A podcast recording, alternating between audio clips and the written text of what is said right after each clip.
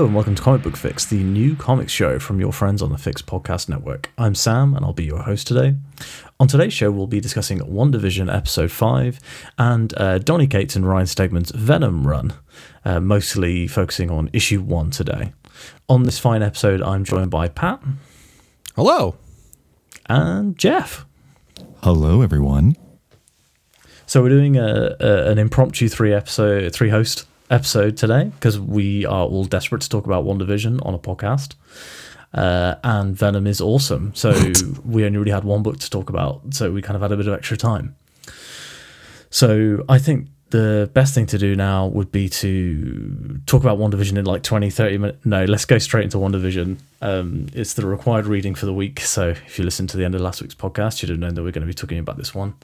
Um, WandaVision episode 5, which was, I think it's called Please Stand By. Is that right? Yeah. Uh, uh, on a very special episode, I think. Oh, a very special episode. I um I I'm sure that we do this like I mean it's implied, but also you should watch this episode before you listen to this episode because Yes. st- stuff happens. Yeah, um, we actually haven't said that before. We've not said any spoiler warnings about WandaVision, and like in every episode, we've massively spoiled the episode of the day. yeah, but there hasn't really been a lot of there's been stuff that happens, but it's also kind of like you know what's going on. This is the first episode to me that's had a like oh crap moment that that's really been surprising. There is a spoilable moment in this week's episode, Yes, you could yes. say. Absolutely. Um, so Pat and Jeff, uh, Jeff, we, we we we spoke about this a couple of weeks ago, but Pat, it's been a while since we've had you on the pod to talk about WandaVision. So, um, what are your thoughts, kind of on the show overall? Um, do you do you have any theories? Yeah. So I was starting to fall off a bit after episode three. Not that I was going to stop watching, but my interest level was waning because it was kind of like it felt like they so heavily. I offered a kind of silly prediction in the first episode because I wanted it to be more interesting than it appeared it was going to be. And then the end of episode three, I was like, oh, she just is mind controlling everyone in the town to be like her perfect life for her and Vision. Um, and I was starting to lose a little bit of interest because I wasn't really vibing with the like we're gonna do a different take on sitcoms every episode. I there are aspects of that I liked. Like I like getting the intro sequence. This week's intro sequence was incredible. um, that kind of like What's it? Uh, what's it based on? I, I didn't recognize it. Uh, family Ties and Full House. I liked those parts, uh, and I liked the the some of the humor, but generally it was not. There was too. It felt like the episodes were structured such that you would do they would do the sitcom episode, and then the last five to ten minutes of the show were like when the actual plot happened, and that was starting to grate on me a little bit over the first three episodes. And then episode four happened, which totally changes the format. Was really cool and you start to see more of the outside world. You're getting the, more of those cameos from all these different characters that are sort of like, um, you know, non-main characters from movies. That was great. Uh, and then this week's episode was, I loved like how they incorporated more of the weird stuff happening into the actual like moments of the sitcom episode. So yeah, I'm I'm definitely on board at this point. There was I was starting to dip off a little bit at episode three, but the last couple have been great. for me, this one being the mix of the two kind of viewpoints. So, like the Wanda viewpoint and the um, Sword viewpoint has made this um, has made this one extremely interesting. I think like the my favorite episode so far. Yeah. Although I loved last week's episode with Jimmy Woo Yeah. because he's the best. Randall Park's great. The the card trick thing was definitely when you explained that to me, I was like, oh my god, Yeah, it's I wonderful. totally missed that. That's so good, such a good little callback. Uh, if you watch uh, Ant Man and the Wasp again, like I, I watched, I, I remembered that joke, so I loved it. Like as as you do every night before you go to bed. Um, so Ant Man, I have a, I have a um, bug to pick with Ant Man and the Wasp because they released it three months later in the UK than the rest of the world because of the World Cup, and they were like, no one's going to go to the cinema if England are playing. um, but there are like six other days a week when England weren't playing Marvel. Um, anyway, so um, if you watch Ant Man and the Wasp again, you can see that like there's like two running jokes throughout the whole movie, and one of them is the close up magic joke, and then the other one is that there's a giant ant hanging around. um, the uh, the close up magic joke has a lot of very funny like callbacks to it in a very like that movie's very much pitched like a comedy rather than a, a like a superhero movie. So they do like they do bring those callbacks to earlier jokes and stuff, and seeing seeing it come back is very funny. Yeah, I won't make this podcast about Ant Man and the Wasp, but I actually don't super love that movie overall because I don't like any. I love all of that stuff, and I don't care at all about the plot of the superhero stuff that's happening, like even a little bit. It's it's hard. Uh, I mean, uh, again, this isn't an Ant Man and the Wasp thing, but like, I at least want to recognize that writing about the Pym story is super hard to adapt. Yeah. Uh, given every detail about Hank that there is, uh, and how they've had to massage that uh, for the MCU, it's it's it's hard. Like I, I will I will give them some some lenience there. Yeah. While it's n- not at all the f- the the the a problem of the cast. I actually think the casting in Ant Man and the Wasp is very good, and I think the performances all around are very good. This is in no way a reflection on on um, the acting in that movie, but I think Ant Man shines best when uh, the cast around Paul Rudd supports Paul Rudd playing Hank Pym as Paul Rudd. Yeah. Um, and really that's why I think he in some ways works better as a cameo character to show up in other MCU movies because then he can come in and be Paul Rudd for 5 to 10 minutes and then they can move on, you know. He's he's very good in Endgame and Yes. uh, Civil War. Absolutely. Uh, he's in some very serious, very dark movies. He's very much one of the com- comic highlights. yeah. Hopefully he shows up in WandaVision at some point. He won't show up in WandaVision at some point. Hey, you never know. I feel like anyone could be. Um, when Elizabeth Olsen teased that cameo, I was like, maybe Cap comes to talk some sense into her, and Chris Evans, like old man Chris Evans, turns up for a couple of minutes. I think the, so we've danced around it. The person that shows up at the end is Pietro. yeah, I think it's a little bit of an exaggeration to compare Pietro to Luke Skywalker. I think that's just a tiny that's a little that to it's more like if that would be like if Tony showed up to me. that's absolutely. Yeah, like if Tony or Cap kind of unfortunately Tony Stark is the Luke Skywalker of, of the MCU.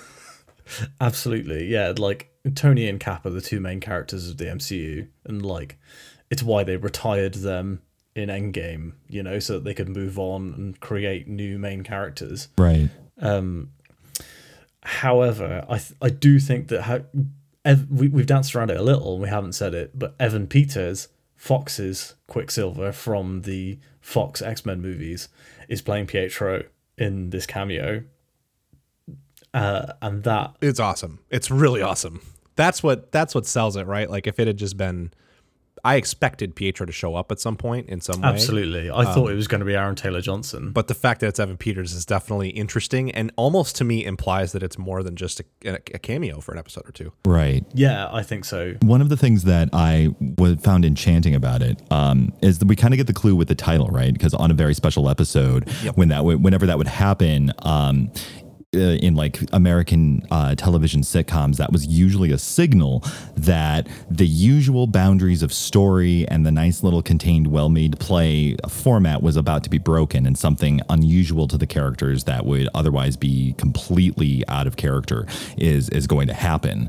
And I think that one of the interesting parts about Evan Peters being uh, the Quicksilver that they they chose is that I, I kept seeing this on Twitter, uh, endless Jeff Goldblum memes of uh, you know uh, going you did it. Uh, is that we're we're seeing a possibility of bridging the gap between the Fox Marvel universe and the Marvel Cinematic Universe by Kevin Feige and Disney, and I'm we we kind of saw that a little bit with Spider-Man, but now we're starting to really acknowledge the fact that oh wait, there's this whole other multiverse here. And now I understand why people kept on talking about WandaVision setting up Doctor Strange, Yeah. uh, Doctor Strange 2, excuse me.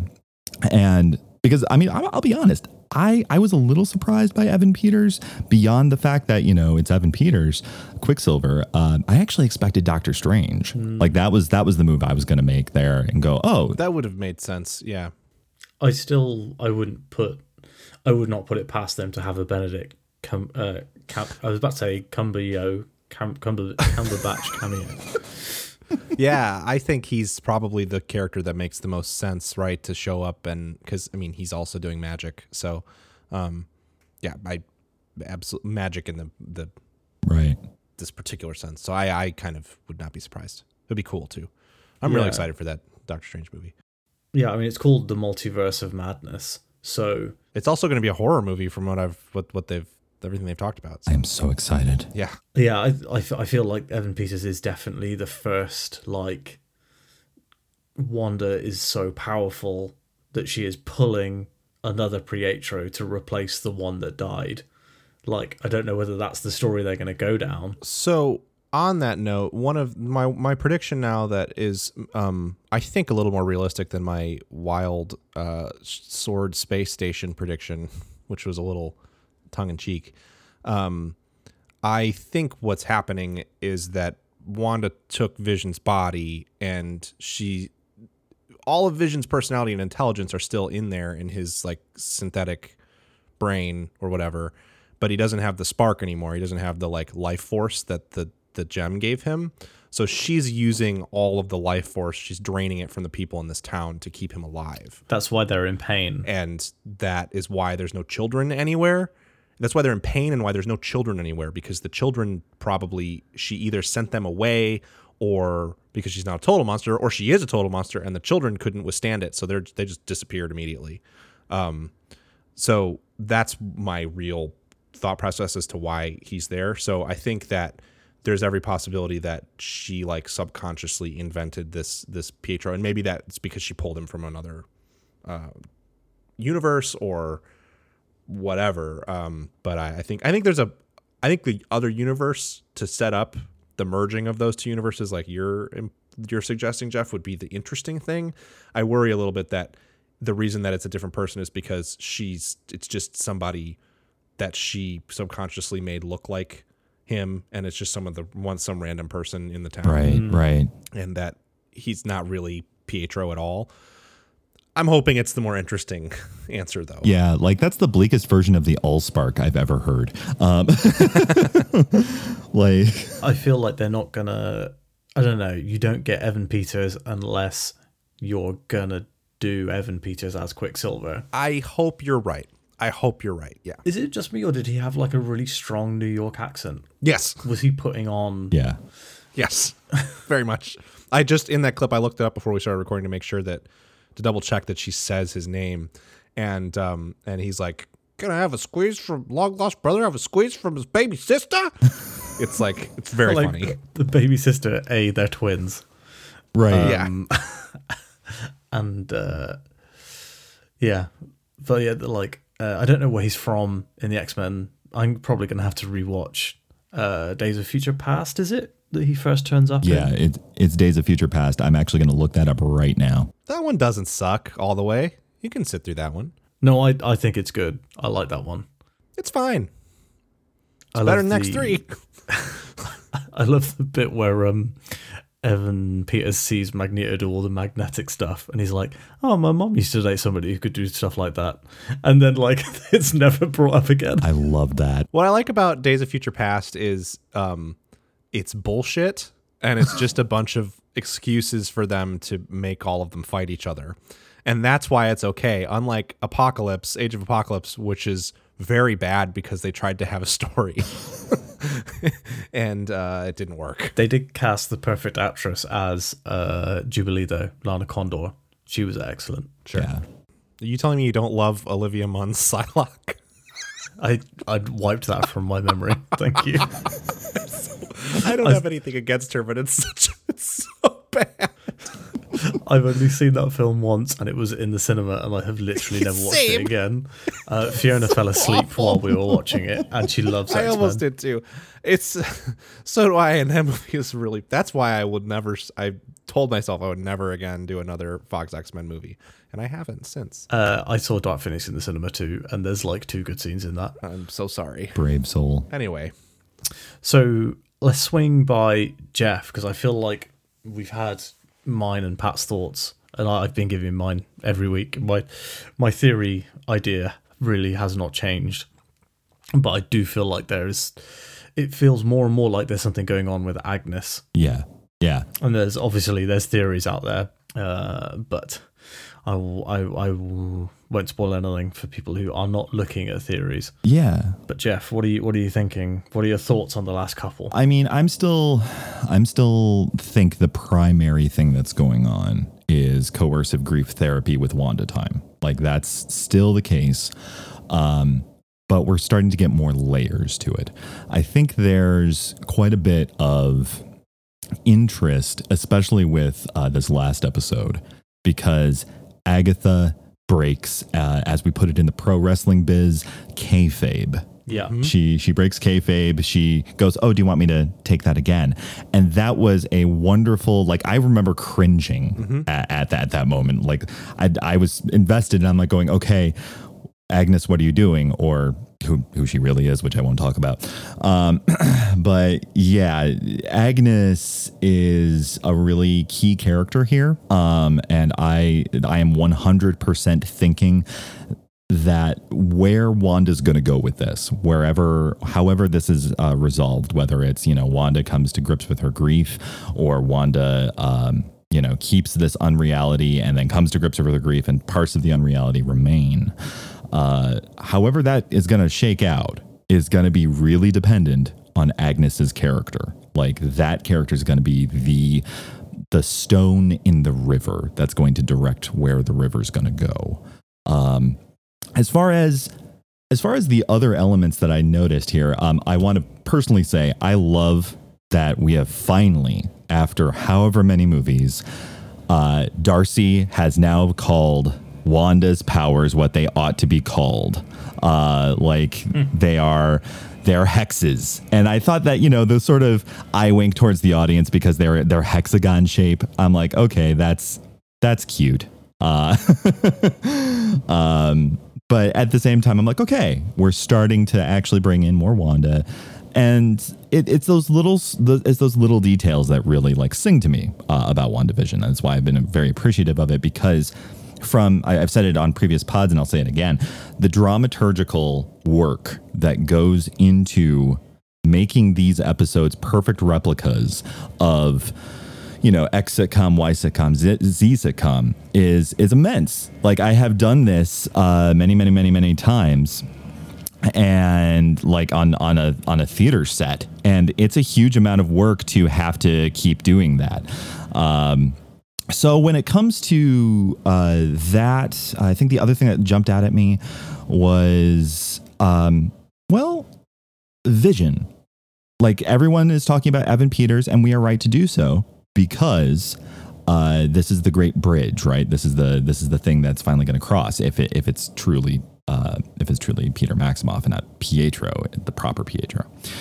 Uh, so vision in this episode. Again paul i'm a huge fan of paul bettany's work. He did such a good job of capturing the betrayal the sort of slow dawning realization of going no something really isn't right and i'm part of it i'm not where i'm supposed to be. Why and that confrontation between vision and wanda at the at the near the end of the episode i'm i'm just i was flabbergasted. It was it was wonderful if only because we finally get to really push back at the sort of unreality utopia and we start to get that vision of wanda that i've been kind of waiting for. She's always been the most unpredictable avenger in what she's going to do and she's not i mean she's not a monster but she's not always good Yeah. like she doesn't always make the right moves and that's a big part of her character and i think it's it's good that they're keeping that when when Vision says I'm scared, that um like made me stop and like take a breath. Like that the delivery on that line was so good. Um and in a way that is so in contrast to the way that drama to me anyway feels portrayed often in the MCU.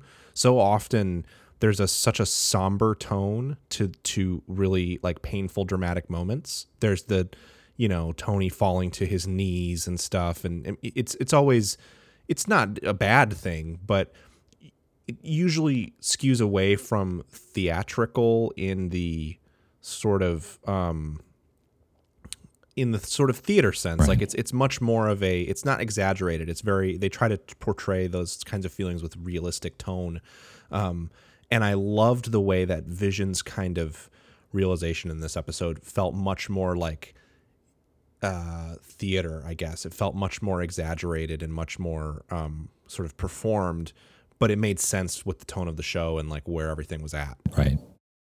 Yeah. Absolutely. I think the other really important thing is Wanda reverting to her Sokovian accent outside of Westview. hmm So when she confronts the sword guys, she's speaking in her original Sokovian accent, like from Age of Ultron. Right. There, I think maybe there is a part of me that is thinking that there is a suppressed personality or suppressed alter ego for Wanda, and also she's in costume when she leaves the the Westview. So there's, I feel like that they're trying to make a split between Wanda and the Scarlet Witch. yeah Interesting. Uh, it's specifically they reference like that she doesn't have a code name.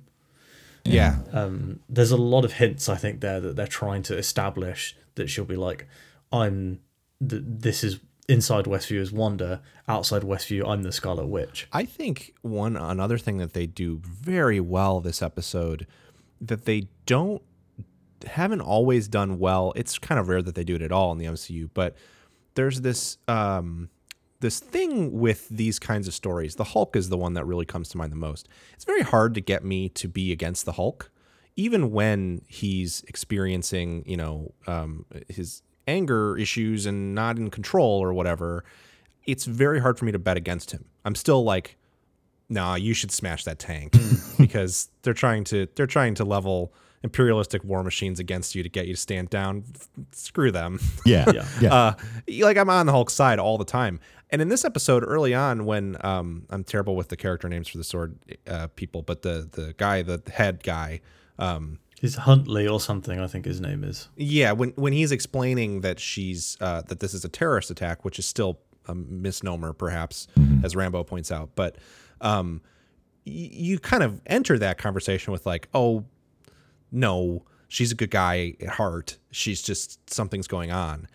But I think over the course of the episode, they really sell her as more of the villain of the show in a way where I still want her to come out of it okay and be better. Right. And I'm not like against her, but I don't have the feeling now. I, I care about like Vision. Yes. Mm. And I care about like Darcy and the people that she's potentially could hurt. And I want to make like I feel like they've sold her really well in a way that doesn't make her come off as just an unbridled monster that you hate now, but also not the character that I'm still actually siding with, even though they're technically like she's technically causing the problem, you know? Right. Yeah. Uh, which I think is really effective. I don't think that they've done that particularly well in a lot of other um, superhero movies in general, even outside of just the MCU. Agreed. Agreed. Like in Civil War, you're never like one of these people is the bad guy. No, no, and you're not supposed to be either. You're like both of these guys are right, you know. Yeah, I think they've done really well in giving you that different side of Wanda, the like malicious almost side, or like not malicious, but like oh angry. I get vengeful vibes. yeah, vengeful and angry. And you, we have seen that before. Like we've seen that in Age of Ultron. We've seen that in Endgame, where she tries to take on Thanos. They usually refocus it towards the the bad guys, right? Like Yeah, that's what ends up happening. Whereas here, there's not really any bad guys to refocus it to. Right. yeah.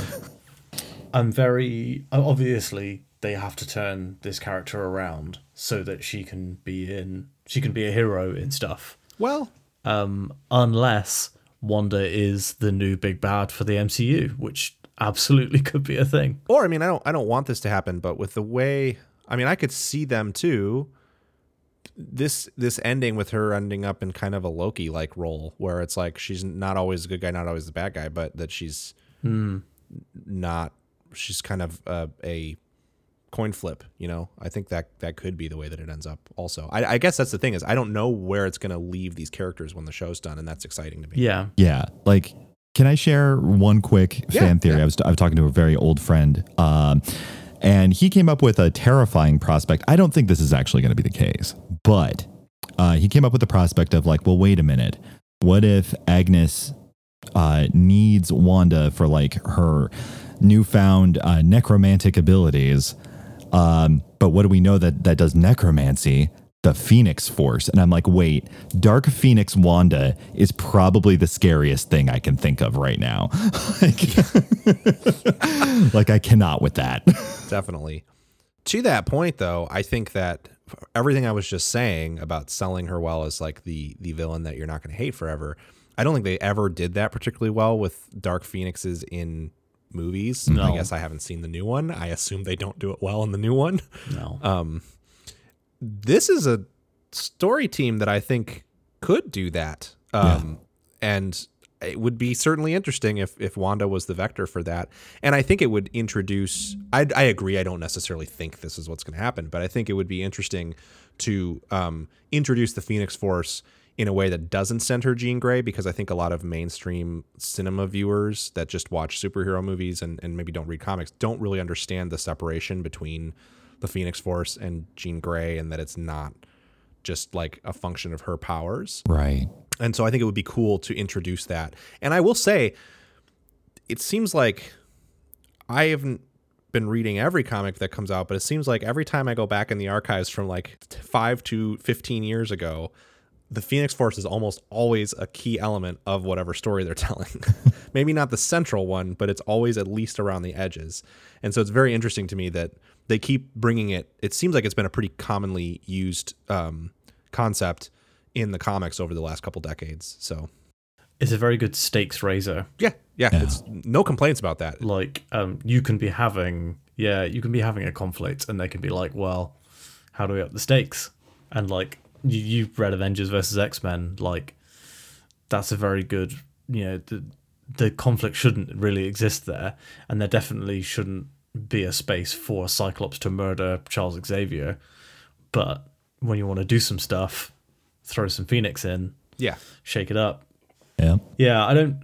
My I don't think that they would use Phoenix in a Disney Plus show no, based on uh, based on the power of the character, like in terms of like popularity. Right. you could te- I could see them teasing it though. Absolutely, like I've you know if you're looking for big bads to have for the next phase of the MCU, the Phoenix is not a bad one. Yeah. And now we know they're doing Secret Invasion as a Disney Plus show and not as the next series. With my which I'm so happy about. Not that I don't like that story, but my theory was that um, Pepper was replaced by a Skrull between Civil War and Home and Homecoming. Huh. So that's my that was always because she dumps Tony and then in Homecoming they're inexplicably back together, and she doesn't seem to be mad about it. So my theory was always that she was a Skrull and that she was going to become the Skrull Queen from Secret Invasion. Right. We've been talking on uh, a real long time about WandaVision. I mean, we had extra time this week, and it is a fantastic show. the last thing I just I want to say to to piggyback off of the next big bag bad is I just want Annihilus. Give me Annihilus. Yes. The Annihilation Wave would be a very good, good That's bag. They have to do it at least, if not the next phase, I have to do it after that because they're going to start getting bad eventually, and I want them to do it before the did all the wheels fall off. Annihilus is a Fantastic Four villain, so uh, they've said Yeah. they're making Fantastic Four, Yeah, and I don't think I don't know. I I would probably if I was them, I would do Galactus or Doctor Doom for the first Fantastic Four I do. movie. I do Doom. You got to do Doom. Yeah, I gotta you gotta do do Doom. Doom. Come on, but but the Doom doesn't need to be the phase villain. Doom is the is like Loki. I mean, Doom's bigger than Loki, but Doom is like Loki for the Fantastic Four in the MCU at first, anyway. And he's like around, and he's their first villain. in their movie, and then Yeah. you probably have to do Galactus, I guess. I just wish Nihilus is so much more interesting to me at this point to do a movie about, not because he's more interesting than Galactus as a concept necessarily, but because we've seen Galactus in movies and Fortnite and all over. So give me Annihilus. So, do we have any final closing thoughts, Jeff? Do you have you got any um, you got any wishes for WandaVision? Oh, uh, my wish for WandaVision, uh, completely left field, but it's not, so it's not going to happen. Is that uh, somewhere towards the end we finally get uh, the Darkhold Redeemer story that I've been waiting for this entire time, and then Dan Ketch Ghost Rider what rides in, and Wanda gets on the motorcycle, and they go off into the sunset. Um, Uh, are you sure it's not Johnny Blaze and it is Nicolas Cage? I oh, okay, so I'm hmm, that's a whole other thing, and we don't have time for me to go into why. Even though I love Nicolas Cage, I don't love those movies. So, uh, and this is like Co- Ghost. Shocker. Yeah, Ghost Rider is my property. Like more than any other Marvel character, Ghost Rider is my property, and I, I have strong feelings. Anyway, so You're telling me as a big Ghost Rider fan, you didn't like the Nicolas Cage Ghost Rider films, but they do everything just so correctly. Come on. Pat, Pat, I'm crying. Nicolas Cage has a Ghost Rider tattoo that they had to cover up be- when he was in those movies. I like scenes from those movies. Um, those movies are terrible. Yes. I uh I have a sketch of Ghost Rider by the creator of Ghost Rider that I got at a convention. It's very cool. Sam, I am so envious. Let's uh yeah, I think I've I think we've all kind of given our thoughts and our future wishes for Wanda. I hope everyone's okay. I would love more cameos, I have to say. I feel like Elizabeth Olsen said that the cameo might was uh, that the cameo was coming at the end. So maybe there's more to come. Oh, yeah, that's not that. I think that's probably somebody else then. Yeah. What if it's Hugh Jackman? Moving on. do that to me. That's a complicated, complicated suggestion. Um, so let's completely switch gears from MCU Fox movie uh, shenanigans, um, and let's. Also, Karl Urban should play Wolverine in the MCU. He's too old. He's too tall. Okay, Wolverine has to be a a man in his late thirties who is very short. Sam. There's a scene in the in the in uh Endgame where thousands of portals open up and like tens of that they can fix it in post. Isn't Hugh Jackman six three? He's like six foot four or something. Yeah. Yeah, he is. Okay. So in the comics, there's a very funny story about Wolverine where um, basically the writer who invented Wolverine was like, "Oh yeah, let's um, Len Wein, I think it was." He basically goes, "Okay, I've got this character. He's going to be called Wolverine. Um, artist, do your thing." Um, and the artist who created him had never seen a Wolverine, and it was the 70s, so you couldn't just look it up. So he just blagged it. uh, and that's why we have a Wolverine that looks the way that he does. Um, and then, even funnier, in Giant Size X Men number one, um, the writer didn't communicate to the artist that all the characters were meant to be young. And so all of them are young, except for Wolverine, who looks like a like late forties, fifty year old man just chomping on a cigar. and uh, he saw the issue when it came out, and he was like, "Okay, I guess I've got to change the way I've written the next few." that what that story I knew. So, um, moving on from weird art choices to fantastic art choices, let's talk about um, this week's pull list comic, which is um, Venom number one that Pat's just read. Yeah. You've actually you said you read one, two, and three. Yes. Um, I've been reading Venom since uh, the Absolute Carnage event. I start I when Absolute Carnage started, I went back and read Venom one through Absolute Carnage. Um, uh, I I want to preface this real quickly. I hate Venom. I think he's a terrible character. Uh, I never want to see him on screen in a Spider-Man movie. Um, although I do think that the Tom Hardy Venom movie is funny. I don't. I don't. I'm sorry. The what? The what movie? The Tom Hardy what movie? The Tom Hardy Venom movie. It's, I thought it was like. I thought it was had a different. Oh, sorry, the- I've I've pronounced it. I pronounced it wrong. Venom. There you go, thank you. yeah, As a question, is this the the this is not Venom number one from 1993? This is Venom number one from 2012 or mm, 13? No, 2019 actually. Right? no, it's 2019. Okay. 2019. 2018. 2018, I think. It's recent. Yeah, it's super recent. We're talking about the They're on issue 33 now. Yeah, we're talking about the Venom run Cates. by uh, Donny Cates and uh, Ryan Stegman.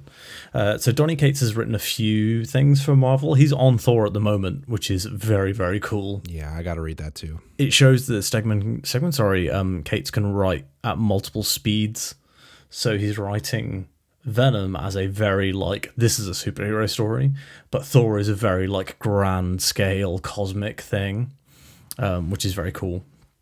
Uh, and he's written Silver Surfer previously as well. He wrote a, a, a book called Silver Surfer Black, which is actually where they first uh, debuted Null, the god of symbiotes. Really? Okay. Well, I got to go back and read that too then. Um, I thought that Null debuted in Venom. No, I went back and read it a few months ago. It's real good. Cool. Uh, I didn't like the art originally, which is why I didn't read it. Um, but the story is absolutely fantastic.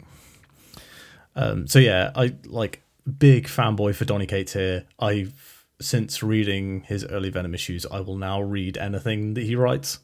They're good. Um, and Ryan Stegman on art. I cannot believe that this Oh. guy is putting this book out monthly. I can't. I just Yeah. It's it's it's gorgeous. It's like the dream of the 90s artists Yes. like all those guys like joe mad and um We were saying there's a bit of a McFarlane thing going on there too, yeah but not sh- not not bad. no it's oh it's fantastic uh, I think the I I would say that like with my I I, I liked Venom. I like Venom because I like uh the Spider-Man animated show. I that was like I loved the Batman show as well. I I, I watched um the every episode of the the animated the Batman animated series, and I think that it is a better show than Spider Man. But when I was a kid, Spider Man that animated series was my favorite show outside of like Gargoyles maybe, um, and so uh, that is where I was introduced to Venom and Carnage, and I loved them in that show. same yeah And so I never got the kind of edge lordy. I didn't get that angle of Venom until much later on, um, and that sucks. so I definitely think in the comics that I've read from the '90s and 2000s, I I'm glad that's not why I was in, how I was introduced to the character because they're not g- great. Uh, but this book is um, very cool. The The story is is super neat. What's the premise? so like we come in yeah i was actually about to, to run through that so glad you asked Yeah.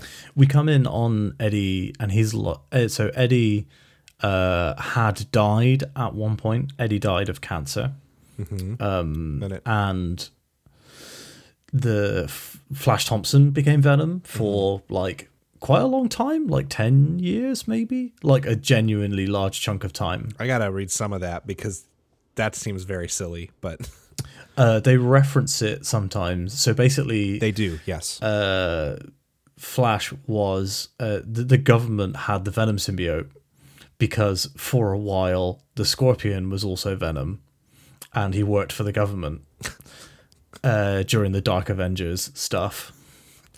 And um, so they had the symbiote, and they've been like basically giving it to soldiers and sending them in on Black Ops missions. And they did that with uh, Flash, but Flash is uh, an amputee. He's lost both of his legs in uh, foreign action because he was a soldier, and they were, and basically the Venom symbiote grew his legs back uh, out of symbiote and let him this is a lot to unpack there. yeah. So like the Venom symbiote like grew his legs back basically, and then he went into missions, and the whole thing was that you, he couldn't stay bonded to the symbiote. They would take it off him after eleven hours, so it wouldn't permanently attach. Um, but the, on his first one of his first missions, he's forced to stay away for a longer period of time, and it like gets in him, and he like eats somebody. And that's like kind of the concept of the, the start of that series, and that's very good. But yeah, so Flash is dead and Eddie has the symbiote back, and Eddie's kind of like he kind of has no will to live. He's like He's just kind of existing. Yeah, he He has a will to live because he's still working. He's still pushing. Like he's still trying to survive, but he's not. He's living in like a pretty junky place, and not really being Venom. I don't know if I if you got this feeling, but I felt like in the original uh the original few issues, it felt like Eddie was alive because he couldn't bring himself to kill himself. Sure, yeah, I think that's a a way to to look at it. Yeah, um, it's not really a hardline like mental health angle look though. I don't want to give that impression. It's not like he's grappling with depression or anything. They're not like trying to explore themes of that. It's just he's kind of it's a it's a blank slate setup. He's not doing anything. His life is like pretty much like Nothing. yeah. nothing at that point. Yeah. He has cool shoulder length hair and a, a giant beard. Oh, he looks great. Yeah, that's He he looks so nineties. style goals. Uh, but but anyway, yeah, his so the Venom symbiote it opens on him having nightmares through the Venom symbiote of like Vikings and this like ancient power coming out of a tomb. and it's it's like a dream, the nightmare that the symbiote is having and he wakes up in the morning and the symbiote's like curled in the corner afraid because it had this dream. And he's like taking antipsychotics to get the symbiote to be quiet and not talk to him. And the symbiote is then having the symbiote itself is basically having a kind of breakdown where it can't control its like its its uh anger. And it's sort of um when Brock's trying to keep it down because if the symbiote takes over, instead of working with him, it's like pushing him down and then just like trying to kill people. Uh, and it doesn't really know why. And so that's kind of the state that they're in as a team. Uh, and then through a s- series of events, uh, Brock is captured by oh, what is his name? Uh, the character, the the military guy or ex oh, military Rex. guy. Rex yeah. something. Re- yeah, he's he's a he's one of the people that the government had been using the symbiote on, basically, uh, or a symbiote on, uh, and he has him go on a job to um, save some of his comrades who they used the symbiote on, but who could no longer be like unbonded from it, so they put them on ice. And this first issue is um, Eddie stopping the convoy to get these soldiers out so that they don't die at this new black site facility that that they're going to take them to to dispose of them in. Um, but in so doing, the symbiotes actually wake up in the back to tanks and come off ice and then kill almost kill Eddie basically kill Eddie Brock. Uh, and then they themselves get sucked up and eaten by a symbiote dragon who flies away into the night. And then the Venom symbiote saves Brock and stuff. He doesn't really die, but Yeah, like I'm re- reading on the Marvel wiki. During the death of his physical body, Eddie's consciousness endured and was trapped within the abyss of the symbiote hive mind, where he was reunited with the Tyrannosaurus symbiote. And I want to acknowledge how bonkers that sentence is. yeah, I don't think that's that wasn't what happened in this one. I'm sure that's coming soon. I think that's pre uh, Donny Cates Venom. Could be. But I believe that he's absolutely on board with it. Yeah. uh, from how batshit he's writing this character. So that's what's cool about. That's why I like this. I never picked this this book up, um, and I didn't get interested in it until the reason I'm reading it is because uh, I want to read the King in Black stuff and get caught up. I've been it's getting so good. I've been getting the limited King in Black series, but I haven't really been reading it because I haven't been keeping up with Venom. So I wanted to go back and read all the Venom leading up to it so I can get caught up with the limited series. And I was surprised Null shows up pretty early, like in issue three. Um, Yep. and uh it's uh it's cool. I dig the whole like let's take this I mean I'm not saying that the symbiotes haven't been important at different times. Absolute Carnage or before the series, uh I mean, um Carnage has been like a major villain for Spider-Man and stuff, but it sort of does a thing that I really enjoy in comics where it's taking a character who has kind of a small box to play in and saying, what if actually there was this really wild, totally out there backstory that just blows the doors off of your understanding of this character? And I love it when they do that. And that's what this book does for sure. Absolutely, yeah. A King in Black, especially, is insane. Um, I sent you, I think I sent you guys a couple of panels from it of just like Yep. very cool shit happening. Like Donny Cates is very good at like making the cool shit happen, uh, but still keeping the story. Um, the the event itself has been so good, um, and like I'm not going to spoil this for you, Pat, but one of our favorite Hickman characters is in the Venom ongoing uh, as like a recurring, It sucks because it, not antagonist. I feel like I have to read all of the ultimate stuff that Hickman wrote so that I can get the full backstory on the character you're referring to because I'm sure I know who it is. you don't, if that helps. Oh, well, then never mind. I thought you were talking about the master. Uh, cool. Well, then never mind. Forget I said anything. One of my favorite recent Marvel characters, probably my f- actually probably my favorite recent Marvel character. Um, I'm very excited for you for you to read more of this book. The island of Krakoa.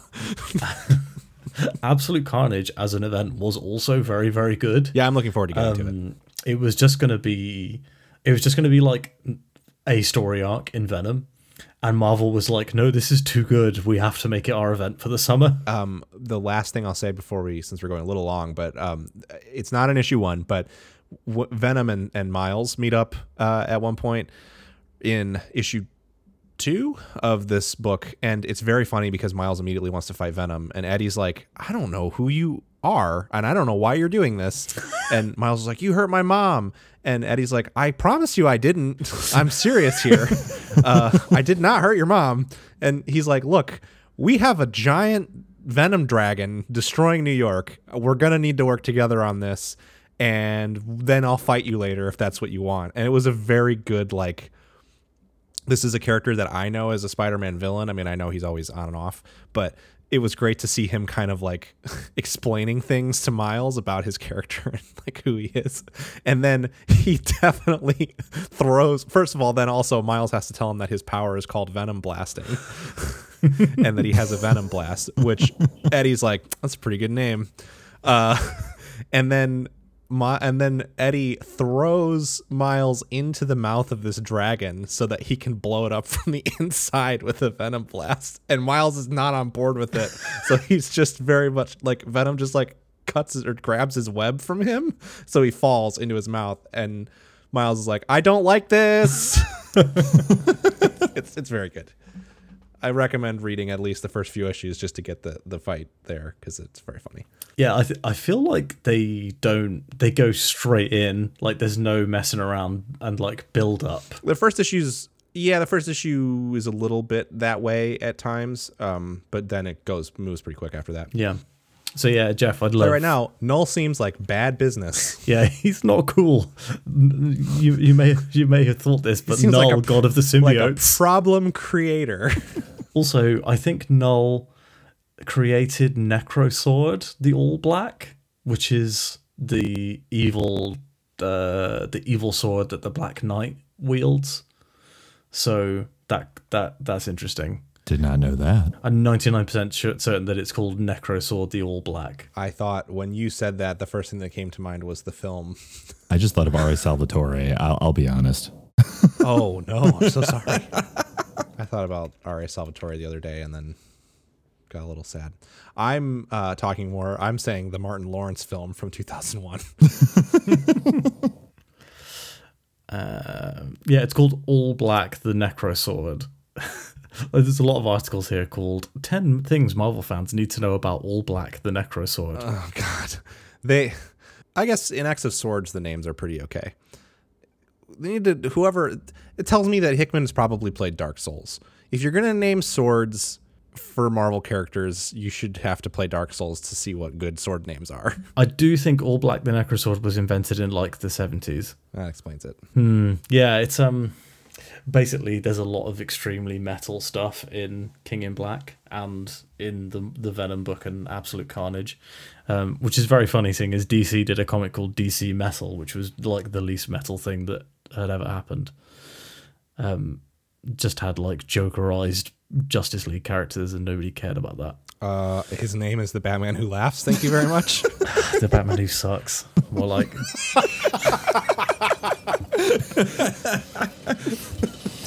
That sounds like a great place to end the show. So, if and you a great any of episode title: The Batman Who Sucks. Gotta spell it with two C's. oh no! Oh no! I'm not calling the episode that.